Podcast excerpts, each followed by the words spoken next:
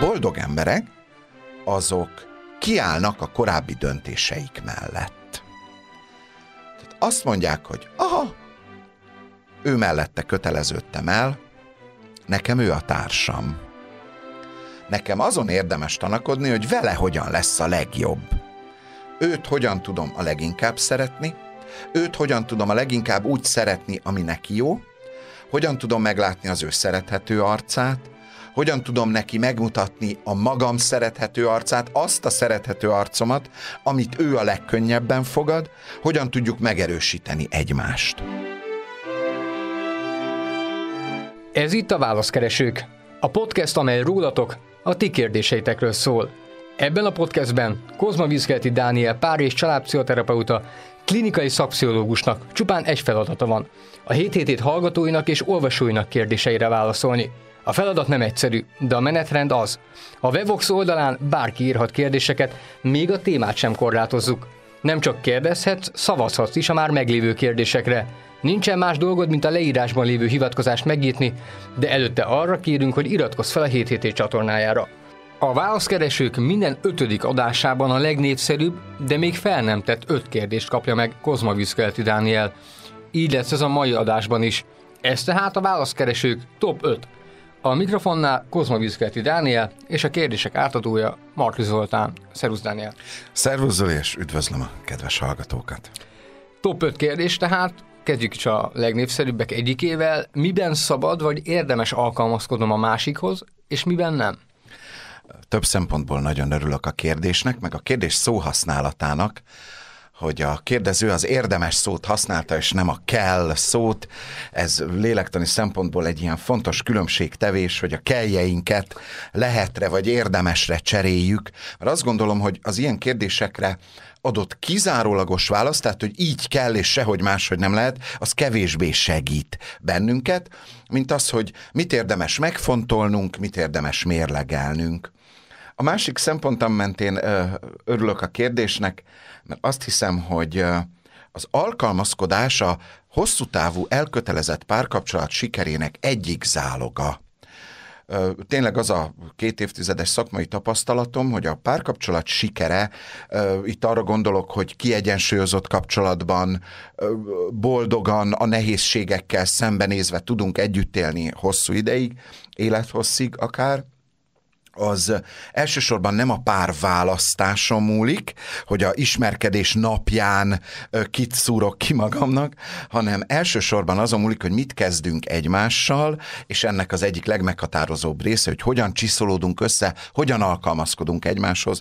Szóval, ha szabad ilyen nagy szavakat használni, akkor ez a kérdés, ez a párkapcsolat egyik leglényegesebb elemére kérdez rá. A magam válasza pedig, hogy azt hiszem, hogy alkalmazkodni igazán érdemes egymáshoz, és ezt úgy érdemes megtenni, hogy tekintetbe vesszük a másik mindenféle szükségletét, testi, lelki, érzelmi, szellemi, akár spirituális szükségletét. Tehát, hogy közelengedem magamhoz, meghallom, hogy ő, amit kér, vagy amit képvisel, arra minek mentén van szüksége, ő mit vár ettől. Ha ez egyből nem nyilvánvaló, akkor kérdezze meg, járjak után, hogy te miért ilyen fontos neked, hogy mondjuk elmenjünk a pilisbe, miért pont, vagy miért ennyire lényeges neked, hogy ki ne maradjon egy szent mise, vagy egy Isten tisztelet sem. Vagy miért annyira fontos neked, hogy most ugye bőjt időszakban beszélgetünk, hogy mondjuk most különösen odafigyeljünk, hogy szerdán, pénteken, vagy akár végig milyen ételek kerülnek az asztalunkra.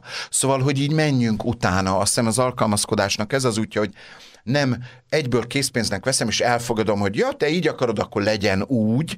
Azt hiszem, hogy nem ez a hiteles alkalmazkodás, hanem amikor tényleg meg tudjuk beszélni, hogy figyelj, ez nekem azért fontos, azért van rá szükségem, abból jön ez a kérésem vagy igényem, azért ragaszkodom hozzá mondjuk, hogy elmondjam valamivel kapcsolatos élményemet, mert fontos nekem a te meglátásod, vagy a visszaigazolásod, nem csak azért, hogy hallassam a hangomat.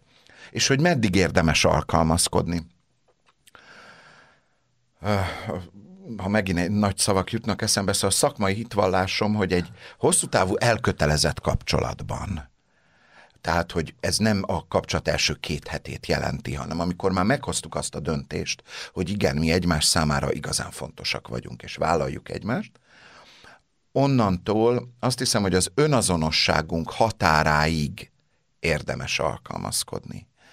Vagyis ehhez úgy juthatunk, hogy meghatározzuk a magunk számára a legfontosabb értékeinket. Ezek persze nem anyagi értékek, hanem, hanem olyan értékek, ami számunkra az önazonosságot jelenti, akár a hitünk, akár a környezettudatosság, akár a, a hazafiság, vagy a, a sport, tehát hogy van az életünkben néhány sarkalatos érték, amihez, amihez tényleg ragaszkodunk.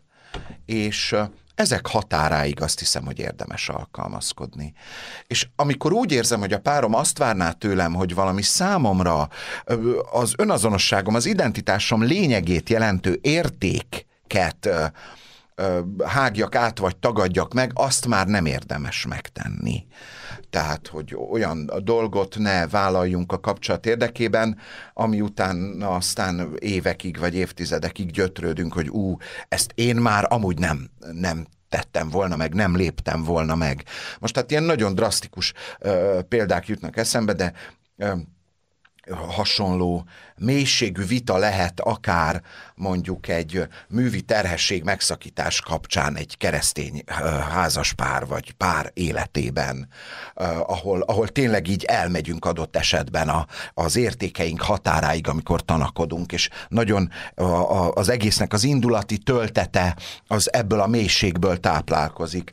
Vagy hogyha tényleg mondjuk számomra valóban a környezettudatosság fontos érték, a, most azért mosolygok, mosolygok, mert Zoli veled éppen erről beszélgettünk itt a műsor előkészítése kapcsán, hogy milyen jó volt látni, hogy ti itt a stúdióban szelektíve gyűjtitek a hulladékot. Szóval ez számomra egy ilyen központi érték, és a párom mondjuk valami olyasmit kér tőlem, most ilyen hülye példa jut eszembe, hogy fogjuk meg az összegyűjtött hulladékot, és szórjuk ki az erdőbe, nejlonzsákokba, akkor ezt már nyugodtan jelezhetem, hogy nem, ezt én nem fogom megtenni, mert ez már valami olyan fontos értéket kérdőjelez meg, ami nekem az önazonosságom közepe. De azért érdekes, amit mondasz, mert mondjuk a szelektív hulladékgyűjtés esetében lehet, hogy nem igaz, de mondjuk az abortusz példájánál a pár, amire eljut addig a komoly szintig, amit mondtál, hogy nem két hét, addigra azért logikus módon, vagy bízunk benne, hogy kialakul az kettőjük között, hogy mik azok a közös értékek, amelyek összekötik bennünket. Tehát az már régen rossz nem, hogyha mondjuk egy házasságban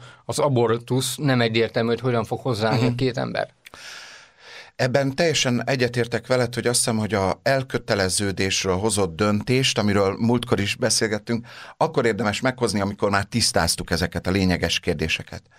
Azonban lélektani értelemben azt, hogy én hogyan fogok viselkedni, milyen dilemáim lesznek egy állapotosság vállalása vagy nem vállalása tekintetében, azt csak akkor fogom megtudni, ha benne leszek. Mondjuk egy kételyben, hogy elmegyünk a második ultrahang vizsgálatra, és ott az orvosok azt mondják, hogy nagy valószínűséggel mozgáskorlátozott, vagy valamely betegséggel élő a magzat Na ilyen dilemmákat nem fogunk tudni előre eldönteni, bármennyire is elhatározzuk és deklaráljuk, ezt akkor fogjuk tudni ott újra meghozni azt a döntést, hogy melyik értékünkhöz ragaszkodunk. Bármennyire megbeszéltük előzőleg, hogy igen, az élet szentsége, az mind a kettőnknek fontos, igen, az életet onnantól számítjuk, hogy megfogant, hogy a zigóta létrejött, tehát, hogy igen, ezt meg tudjuk beszélni, azt azonban, hogy, hogy milyen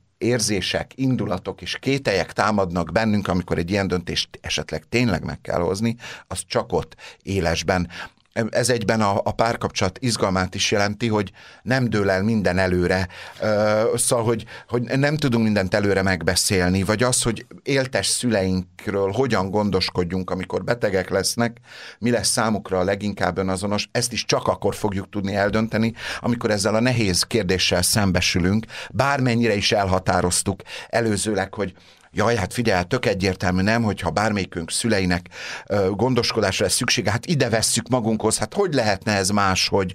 Na most, amikor éppen esetleg három pici gyerekünk szaladgál a másfél szobában, és akkor megbetegszik egyikünk szülője, ezt a dilemmát csak akkor fogjuk tudni feloldani, bármennyire megbeszéltük tizenannyi évvel ezelőtt, hogy mindkettőnk számára egyértelmű, hogy ilyenkor milyen értékek mentén döntünk. Szóval, hogy igen, egyetértek, hogy ezeket a legfontos, szóval hogy azt hiszem, hogy igen, a elköteleződésnek alapja lesz, hogy ismerjük egymás értékeit, meg határait. Ezzel együtt az élet útunk mindig hoz olyan döntéseket, kríziseket, kételyeket, kérdőjeleket, amikre akkor lesz szükséges válaszolnunk, és amikre előre csak nagy vonalakban tudunk fölkészülni.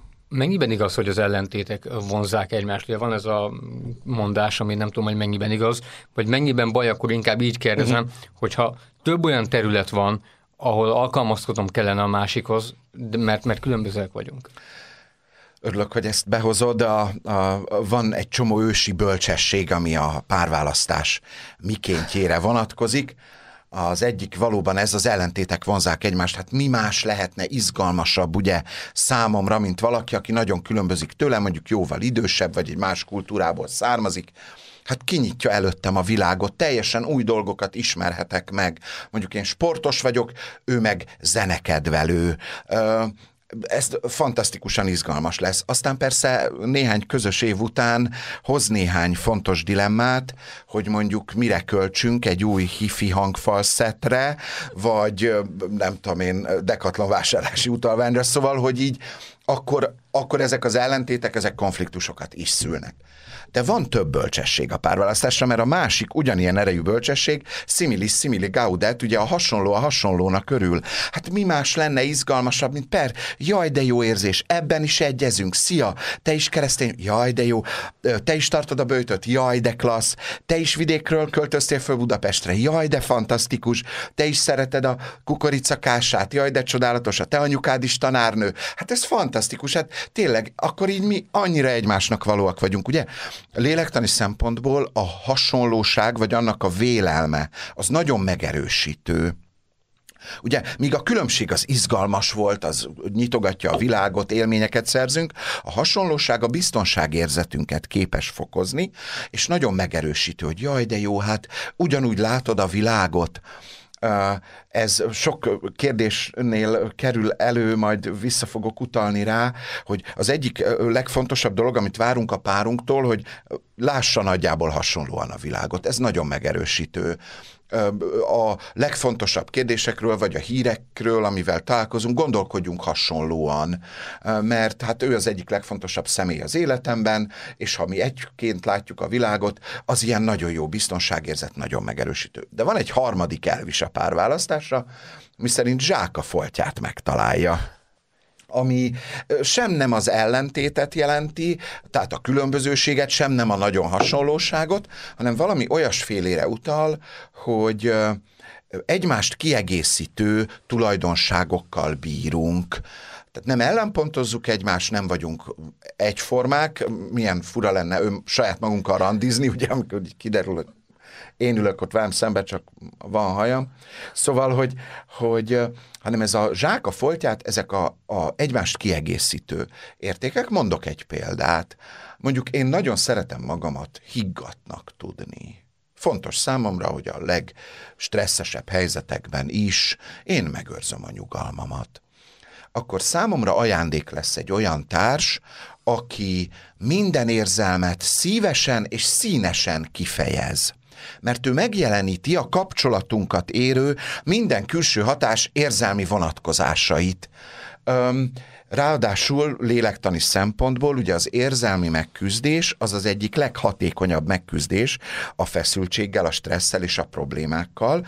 Tehát szükség lesz valakire a kapcsolatban, vagy a családban később. Gyermekeinknek nagy szüksége lesz olyas valakire, aki megjelenít minden érzelmi hatást, kifejezi, megtanuljuk tőle az érzelmeinkkel való bánásmódot. De az is nagyon fontos a családban, meg a párkapcsolat működése szempontjából, hogy legyen valaki, aki meg tök higgadt.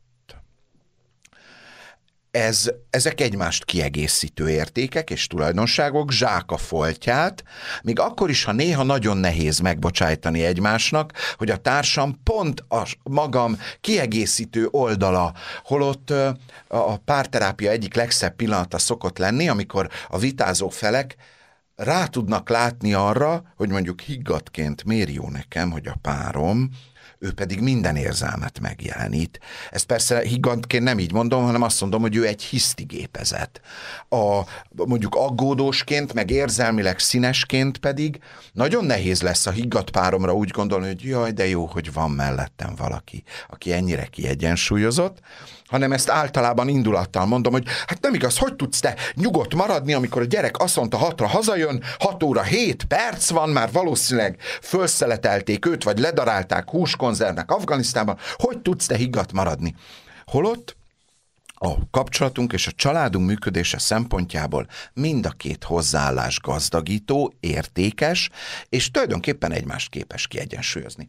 Szóval ráadásul mind a három ősi bölcsesség, tehát az ellentétek vonzák egymást, a hasonló a hasonlónak örül, és a zsák a foltját megtalálja, mind a háromra látunk működő párkapcsolati példákat, tehát nem ezen múlik, inkább azzal, hogy mit kezdenek a felek a különbségből épülő, építkező párkapcsolatnál az lesz a nagy kihívás, hogy mit kezdünk a, ezzel a markáns különbséggel, a nagy korkülönbséggel, vagy az eltérő kultúrával, eltérő nyelvvel, hogyan hidaljuk át.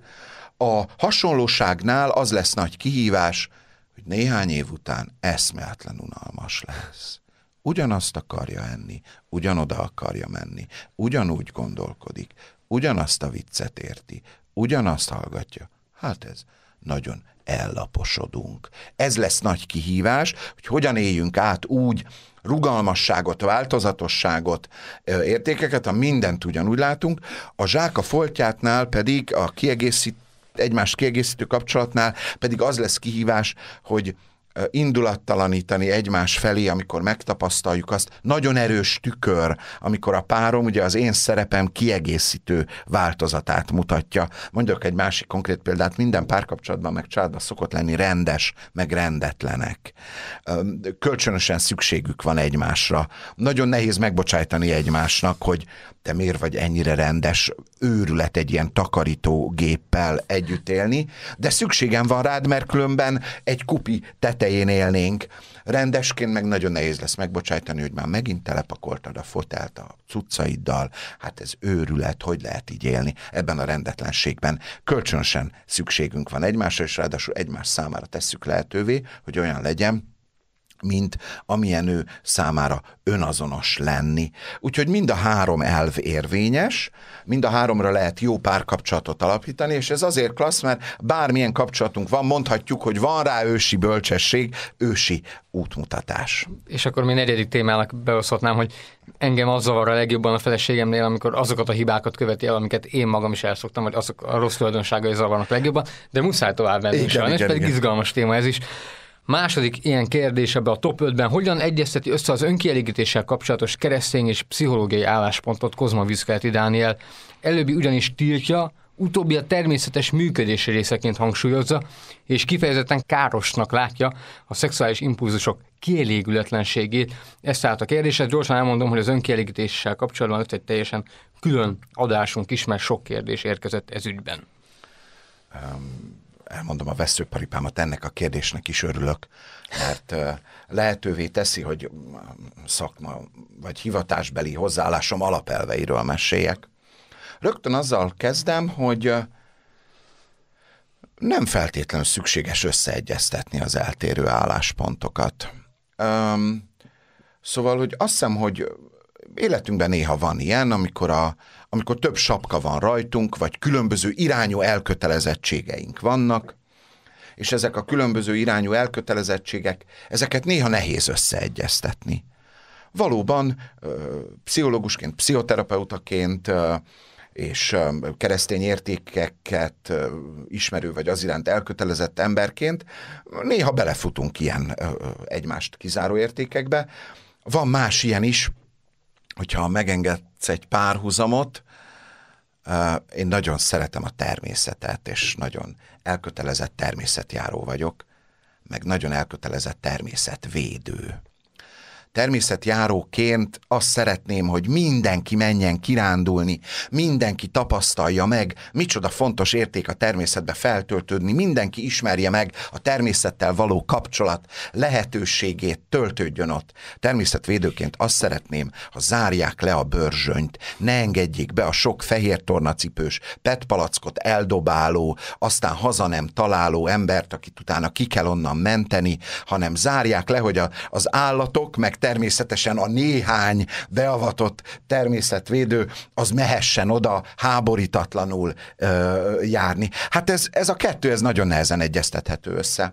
Ezt metaforaként használom arra, hogy igen, van ilyen, hogy a, a hitbéli elkötelezettség, meg a pszichológia egyik alapelve az elfogadás és a minden iránti nyitott, botránkozásmentes érdeklődés, hát ez néha egymást kizáró ellentétként jelenik meg. Ráadásul kitágítanám a kérdésre adott válaszban, hogy itt nem két dolog áll szembe egymással, nem a hit és a pszichológia, hogy a pszichológia arra bíztat, hogy önkielégítsünk naphosszat, meg, meg folyamatosan, a hit meg azt mondja, hogy ez bűn, hanem a korábbi műsorok egyikében meséltem ugye erről a biopszichospirituo szociális emberképről, hogy négy irányú meghatározottságunk van, és mindegyiket érdemes figyelembe venni. Van egy biológiai meghatározottságunk, a testünk, az idegrendszerünk, a hormonjaink, a szervezetünk.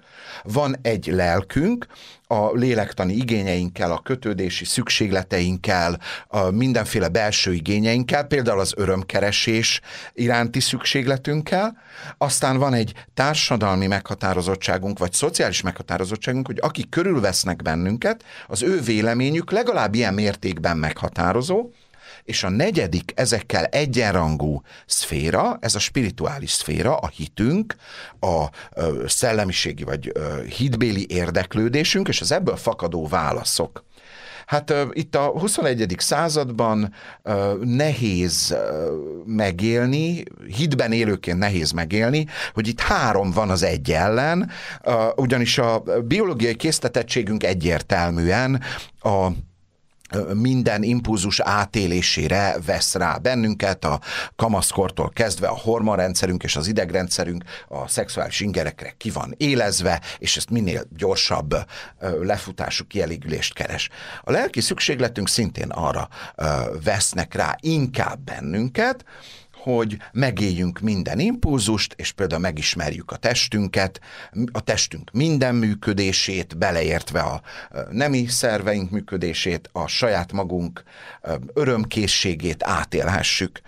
A kultúránk, a társadalmunk most szintén erre bíztat bennünket, hogy élj meg mindent, tapasztalj meg mindent, a szexus, hát el vagyunk árasztva szexuális ingerekkel, mert a legtöbb reklámban a kis cicák, kiskutyák és a édesen mosolygó kisbabák mellett nagy valószínűséggel lengén öltözött nők, vagy kihívó arckifejezésű hölgyek biztos, hogy feltűnnek, tehát nagyon erős szexuális elárasztással vagyunk, és tényleg a társadalom is ezt hangsúlyozza kívülről. Ezzel a három hatással, vagy késztetettséggel állhat szemben a hitbéli elkötelezettségünk, és bármikor hozhatunk érték alapú döntést. Bármikor dönthetünk úgy, hogy az egyik szféránkat hangsúlyozzuk a többi ellenében.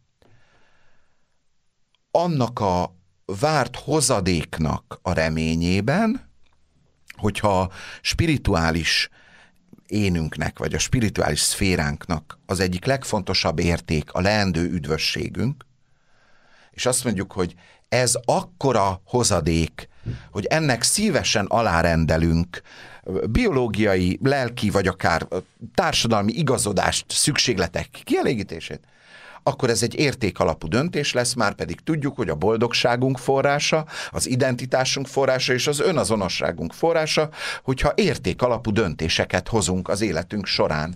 Ez nem csak az önkielégítéssel kapcsolatban van például így, most, hogy megint hadutaljak erre, hogy bőjt időben beszélgetünk, mondhatjuk azt, hogy igen, a hitünk javaslatai vagy tanácsai alapján lemondok bizonyos dolgokról 41 hát néhány napig. És hogy azt is tudjuk, hogy amiről lemondunk, az nem meggyengít bennünket, hanem megerősít. Mert azt várom tőle, hogy ettől önazonosabb, elmélyültebb leszek. Tehát, hogy egyrészt szerintem nem feltétlenül kell minden ellentmondást feloldani, hanem ha fennmarad egy ellentmondás, akkor azt mondom, hogy akkor választásra kényszerülök, és a választás legfontosabb szempontja az érték alapú döntésem lesz. És hozhatom azt a döntést, hogy a hitem értékeit itt most előbbre helyezem, a lélektani, a biológiai és a, akár a külső társadalom által közvetített késztetettség ö, ellenében. Itt például megerősítő lehet, hogyha olyan társaságot keresek a magam számára, tehát hogy a szociális szférát, a társadalmi szférát megerősítem azzal, hogy a kulturális hatások ellenében megkeresem azokat, akik egyetértenek velem ebben. Ez nagyon egybecseng, amit a házasságát szexualitásról beszéltünk még Igen. néhány adással korábban, és pont erre akarok rákérdezni, hogy ez azt jelenti, hogy ha ha én megértem, hogy mondjuk az egyház álláspontja miért ez, és nem csak azt látom benne, hogy tíz valamit, és már megint valamitől meg akar fosztani, hanem tényleg megismerem, hogy pontosan ennek mi az értelme az én életemre, akkor tudok elköteleződni emellett, nem? Vagy jobban legalábbis biztosan? Ö, a tanítás, az a közeg, ami ezt közvetíti, az egyház, azok a, a kortársaim, akik szintén hasonlóan látják, ez valóban nagyon megerősítő lehet ebben, és értékalapú döntést az értékeimmel való tudatos tisztázás után tudok hozni. Ebből a szempontból abszolút egyetértek veled, hogy igen, ehhez az kell, hogy összegyűjtsem mindazt, ami emellett szól. Viszont azzal is érdemes meg, megismerkednem, ami ellene szól, ugyanis hiteles és érvényes döntéseket egy kiegyensúlyozott mérlegelés végén tudok hozni. Ha így lesöpröm, hogy á, ezzel nem is foglalkozom, mert csak egyféle érvényes választ fogadok el, az nem lesz igazi értékalapú döntés. Az lesz igazi értékalapú döntés, hogy igen, átgondoltam, igen, észlelem magamon, hogy néha buzog bennem a vágy, igen, tapasztalom, hogy a osztálytársaim ö, versengve mesélik az önkielégítése kapcsolatos élményeiket. Ö, igen, tapasztalom, hogy a a belső igényeim azok irányt keresnek. Igen, és emellé mellé teszem, hogy miért fontos érték nekem a lemondás, a szexus meg nem élése, és akkor tudom azt az érték alapú döntést hozni, hogy ezt választom. Azt hiszem az új szövetségben is sok olyan példa van, hogy a, a hit olykor választás kérdése, vagy döntés kérdése, vagy kiállás kérdése. Dönthetek másképp, de jó, ha tudom, hogy a, a értékalapú döntéseim lesznek a életem legmeghatározóbb eseményei. A következő kérdés igazából kettő is, tehát ez egy top 6-os adás, meg kell, hogy valljam. Hogyan tudok rájönni, hogy Isten a páramos szánja nekem házastársként, vagy valaki mást? Tudom, hogy hülyén hangzik, ez már a másik kérdés kezdete, de honnan tudom, hogy ő az igazi, hogy mással nem lenne jobb? Uh-huh. Hú, nagyon izgalmas, nagyon összetett kérdés, tényleg ez legalább kettő, sőt lehet, hogy három egyben. A, az elsőre pszichoterapeutaként nagyon egyszerű válaszom van, az, hogy a Jóistennek mi a szándéka velem, ezt tőle érdemes megkérdezni. Tehát hitem gyakorlása közben azért azt hiszem a, a legtöbb keresztény és nem keresztény ö, tanítás, vallás egyetért abban, hogy a felsőbb hatalommal lehet beszélgetni, lehet belső közvetlen párbeszédet folytatni. Tehát a, az ezirányú szándékot ö, ott érdemes tisztázni az Isten kapcsolatomban. A, a kérdés második része, az, ahhoz azt hiszem, hogy könnyebben kapcsolódok pszichoterapeutaként, hogy honnan tudom, hogy ő az igazi, vagy hogy mással nem lenne jobb. Hadd kezdjem visszafelé, ez a mással nem lenne jobb. Pál Feritől hallottam, meg lehet is olvasni nála, a, most hirtelen nem jut eszembe, de szerintem a Magánytól az elköteleződésig című kötetében, hogy a, összehasonlítva az boldog embereket a nem boldog emberekkel, úgy összehasonlítva, hogy a külső tényezők, tehát anyagi jólét, egészségi állapot, hivatás, mind egyezik, tehát hogy mindenki elérte azt, amit el szeretett volna érni, ám paradox módon ezen emberek között lesznek olyanok, akik elégedettek azzal, amit elértek, és lesznek olyanok, akik azt mondják, hogy jó, jó, hát megvan a ház, megvan az autó, megvan izé, a gyerekeim, a minden, de hát ez kevés, nagyobb autó kell, nagyobb ház, nagyobb, nem tudom én, asszony, stb. stb. Szóval, hogy lesznek sokan, akik elégedetlenek ezzel. Őket összevetve néhány nagyon markáns különbség körvonalazódik. És az egyik, amit Pál Feri is kiemel, hogy a boldog emberek azok kiállnak a korábbi döntéseik mellett. Tehát azt mondják, hogy aha, ő mellette köteleződtem el, nekem ő a társam. Nekem azon érdemes tanakodni, hogy vele hogyan lesz a legjobb. Őt hogyan tudom a leginkább szeretni, őt hogyan tudom a leginkább úgy szeretni, ami neki jó, hogyan tudom meglátni az ő szerethető arcát, hogyan tudom neki megmutatni a magam szerethető arcát, azt a szerethető arcomat, amit ő a legkönnyebben fogad, hogyan tudjuk megerősíteni egymást. És ez igaz minden más dologra is. Igen, ezt az autót választottam, jó, nincs 500 lóereje, csak 200, stb. De nekem most ez az autóm, ezzel járok, ezt ápolom, gondozom, hogy sokáig szolgálja a családunkat, vagy igen, ezt a lakást tudtuk megvenni, akkor ezt rendezzük be úgy, hogy otthonos legyen, mert most néhány évet bizonyosan itt fogunk eltölteni, és ezt igyekezzünk úgy kialakítani, hogy jól érezzük magunkat benne. Míg azok, akik nem boldogak, arról számolnak be, hogy nem boldogok, azok mindig megkérdőjelezik a korábbi döntéseiket, hogy miért őt választottam, miért ezt vettem meg. Ó, kijövök a boltból, és már a, a bolt kapuban azt mondom, hogy nem ezt a farmert kellett volna megvennem, mégis inkább a, a strasszosat, vagy a skinny ö, ö, szabást, hát rajtam nagyon hülyén állna. Szóval, hogy így rögtön megkérdőjelezzük, hogy miért így döntöttünk. Ez pedig tényleg rajtunk múlik, hogy kiállunk-e a döntéseink mellett, és ha egyszer elköteleződtünk valami mellett, akkor azokat a szempontokat gyűjtjük, ami mellette szól. Míg ne lepődjünk meg, hogyha azokat a szempontokat gyűjtjük össze, hogy fú, a másik magasabb, a másiknak vastagabb a szemüvege, vagy több könyve van, vagy márkásabb autó logó van a kulcstartóján, akkor egész életünkben boldogtalanságra kárhoztatjuk magunkat. Szóval ez leginkább rajtunk múlik, és hát a hazánkban van egy nagyon ö, széles metafora, amit nagyon sokan ismernek, ugye ez a miért nem a Hufnagel Pistit választottam, ez a mézga családból minden rész végén elhangzik, ugye az asszonyi elégedetlenség megjelenési formájaként. Szóval, hogyha egész életünkben azt kérdezzük, hogy miért nem a Hufnagel Pistit, hát vele igazán jó lett volna, ez, ez egy hiedelem. És ha megengedsz ide szúrni egy párterapeutai megjegyzést. Gyakran dolgozom olyan párokkal, ahol hűtlenségi krízis jön létre, az egyik félnek lesz egy külső kapcsolata.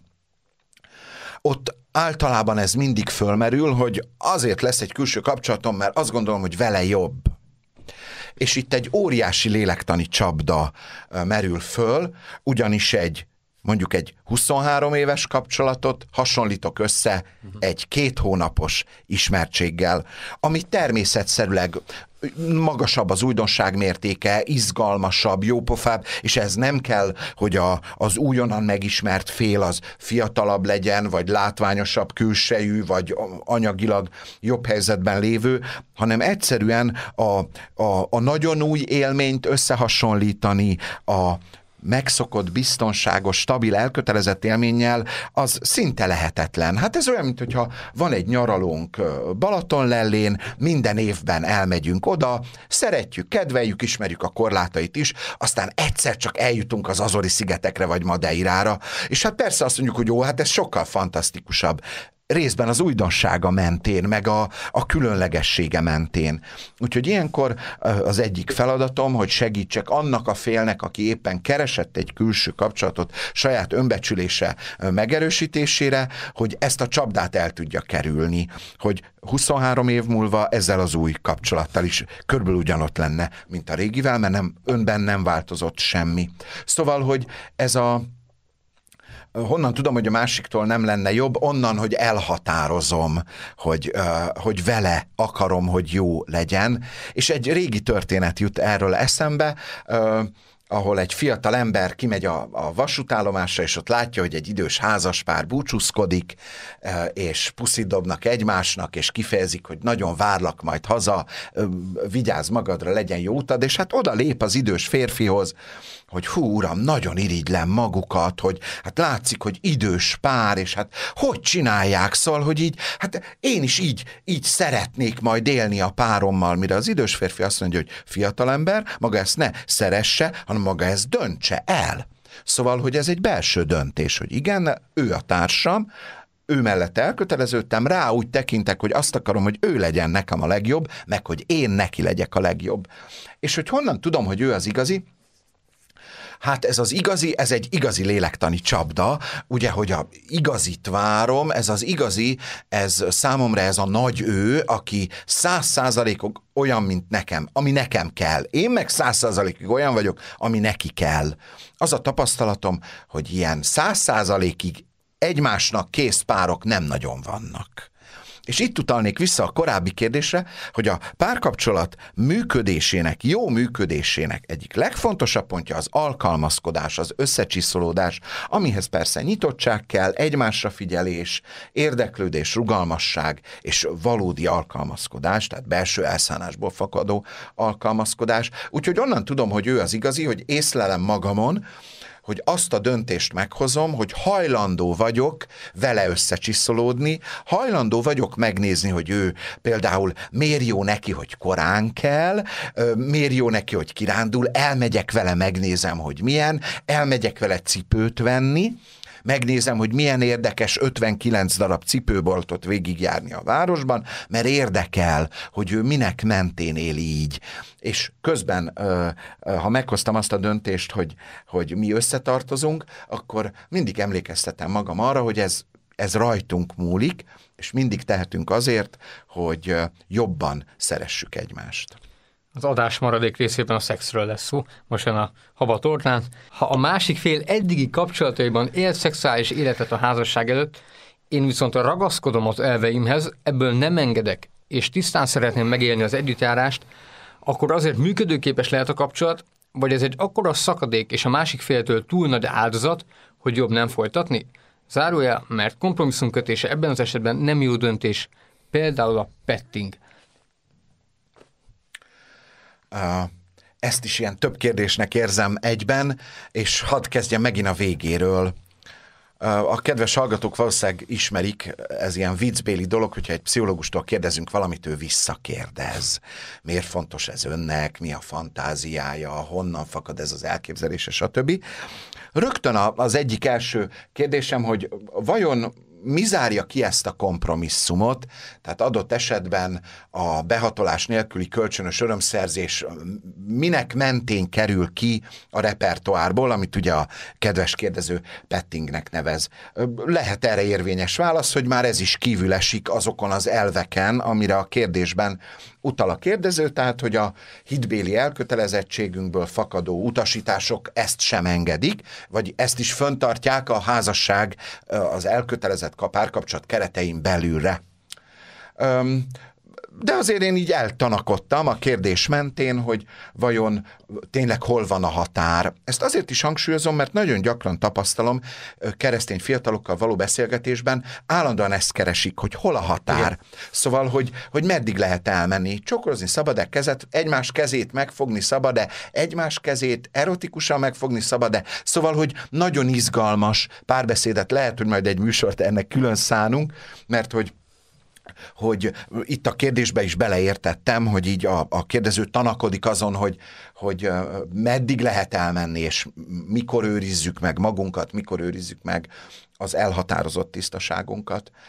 A, a kérdés másik részét annak érzem, hogy vajon mekkora mértékű elvárás ez valakitől, aki korábban aktív szexuális életet élt, hogy most néhány hónapra, vagy akár néhány évre mondjon le erről a velem való kapcsolat érdekében, mert a magam értékeiből, az értékazonos döntésemből ez fakad. Hát azt gondolom, hogy ez hasonló mértékű elvárás, mintha megismerkednénk egy vegán személlyel, mi pedig egy hentes boltunk van, és azt mondanánk neki, hogy hát angyalka, én minden este húst készítek, ezt fogod enni, mert én szeretem a húst, légy szíves, add fel az ilyen elveidet. Vagy hasonló dolog, mint hogyha mondjuk megismerkednénk egy más hitrendszerből fakadó személlyel, aki azt mondaná, hogy vagy áttérünk arra a vallásra, vagy nem lesz közöttünk kapcsolat. Tehát, hogy jó, ha tudjuk, hogy ez valóban olyan sarkalatos elvárás, a párkapcsolat, a szexus a párkapcsolat lényegi eleme. A keresztény tanítás azt mondja, hogy igen, és ez egy kitüntetett kapcsolatban élhető meg. Ezzel együtt lélektani értelemben a szexuális vonzalom, a szexuális vágy, az a, a párkapcsolat, tehát a szerelmi a, és egyéb párkapcsolat lényegi eleme. Az, hogy erről lemondunk, vagy ezt megélhetővé tesszük, ez egy érték alapú döntés. Azt hiszem, hogy semmilyen feljogosítottságunk nincs, hogy bárkitől azt várjuk, hogy a magunkéval azonos értékalapú döntést hozzon meg. Természetesen összehangolódni, összecsiszolódni, a leginkább azzal lesz könnyű, aki a legtöbb esetben a miénkével azonos, vagy nagyon hasonlító értékalapú döntéseket hoz. És hogy feloldjam ezt a tényleg nagyon markáns ellentétet, amit úgy tudnék összefoglalni, hogy ez valóban akkora mértékű elvárás valakitől, hogy ne lepődjünk meg, hogy adott esetben ez a kapcsolatunk végét vagy be nem teljesülését jelentheti.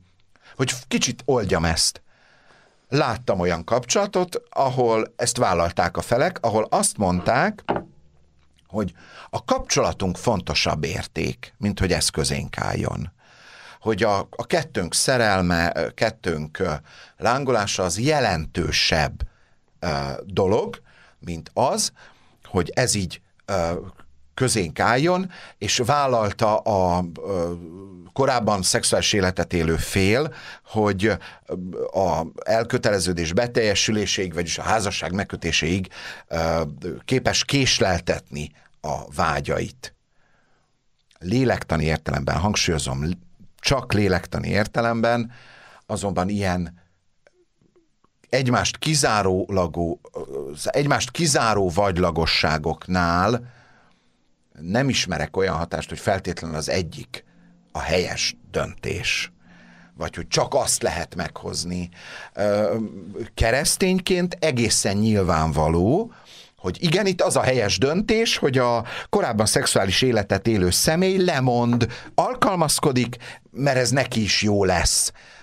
Hangsúlyozom, hogy lélektani szempontból nem ismerek ilyen jó vagy rossz irányt, de mondom, láttam már ilyen kapcsolatot, ahol a kapcsolat, mint érték fontosabbá vált a bennük résztvevők számára, mint hogy a, a szexualitás átmenetileg megélhető, vagy éppen nem élhető meg. Az utolsó kérdés bizonyos szempontból hajott az előzőre. Hogyan tudjuk meghatározni, hogy mi az, ami már nem fér bele egy keresztény kapcsolatba, és mi az, ami még elmegy, ugye ez a határkeresés, és ez inkább egy erkölcs teológiai uh-huh. kérdés tulajdonképpen, mint sem pszichológiai. Én is így érzem. Azt hiszem, hogy erre sokkal hitelesebb kérdést tudnak adni egyházi személyek, vagy, vagy erkölcs teológiában járatosabb személyek. Én egyáltalán nem vádolnám magam azzal, hogy ilyesmiben ö, ö, hiteles válaszokat tudok adni. Ö, pszichológiai szempontból a, a mai adás legelső kérdésére utalnék vissza, hogy keresztény párkapcsolatba az fér bele, ami nekem keresztény önazonosságommal összeegyeztethető. De hadd utaljak Gabriel Garcia Márquezre, aki azt hiszem a Szerelem a kolera idején című regényében azt írja, hogy amikor ott ugye egy olyan párkapcsolatról olvashatunk, ami nagyon hosszú idő után teljesedik be, már egészen érett korban lehetnek egymáséi azok, akik korábban így távolról lángoltak egymásért, és hogy ott ír Márkez arról, persze Márkez sem egy erkölcs teológiai szerző, de hogy metaforaként ideidézném, hogy megtapasztalták, hogy egy párkapcsolatba, egy házasságba minden belefér, ami azt a házasságot emeli és erősíti. Szóval, hogy ezt szeretném ide is idézni, hogy minden, ami a keresztény önazonosságomba mal összeegyeztethető, azon kereteken belül minden belefér egy keresztény kapcsolatba. Um, a legizgalmasabb döntések, a legizgalmasabb kérdésfeltevések, a legizgalmasabb kételyek, és a legnehezebb témák megbeszélése is belefér egy keresztény párkapcsolatba. És egy keresztény podcastbe is, hiszen erről szól a válaszkeresők. Így van. A válaszkeresők ötödik adását hallottátok, amelynek témája tehát az öt legnépszerűbb, de eddig fel nem tett kérdés volt. Továbbra is várjuk kérdéseiteket a Vevox felületén, linket a leírásban találtok. A következő adás témája keresztény párkapcsolati jelentése lesz, többek között ezzel a kérdéssel fogunk foglalkozni. Mit gondolsz arról a kapcsolatról, ahol az egyik fél keresztény, a másik viszont nem? Mennyire működőképes hosszú távon, akár házasságban is? Ti a válaszkeresőt hallottátok, már a búcsúzunk, sziasztok!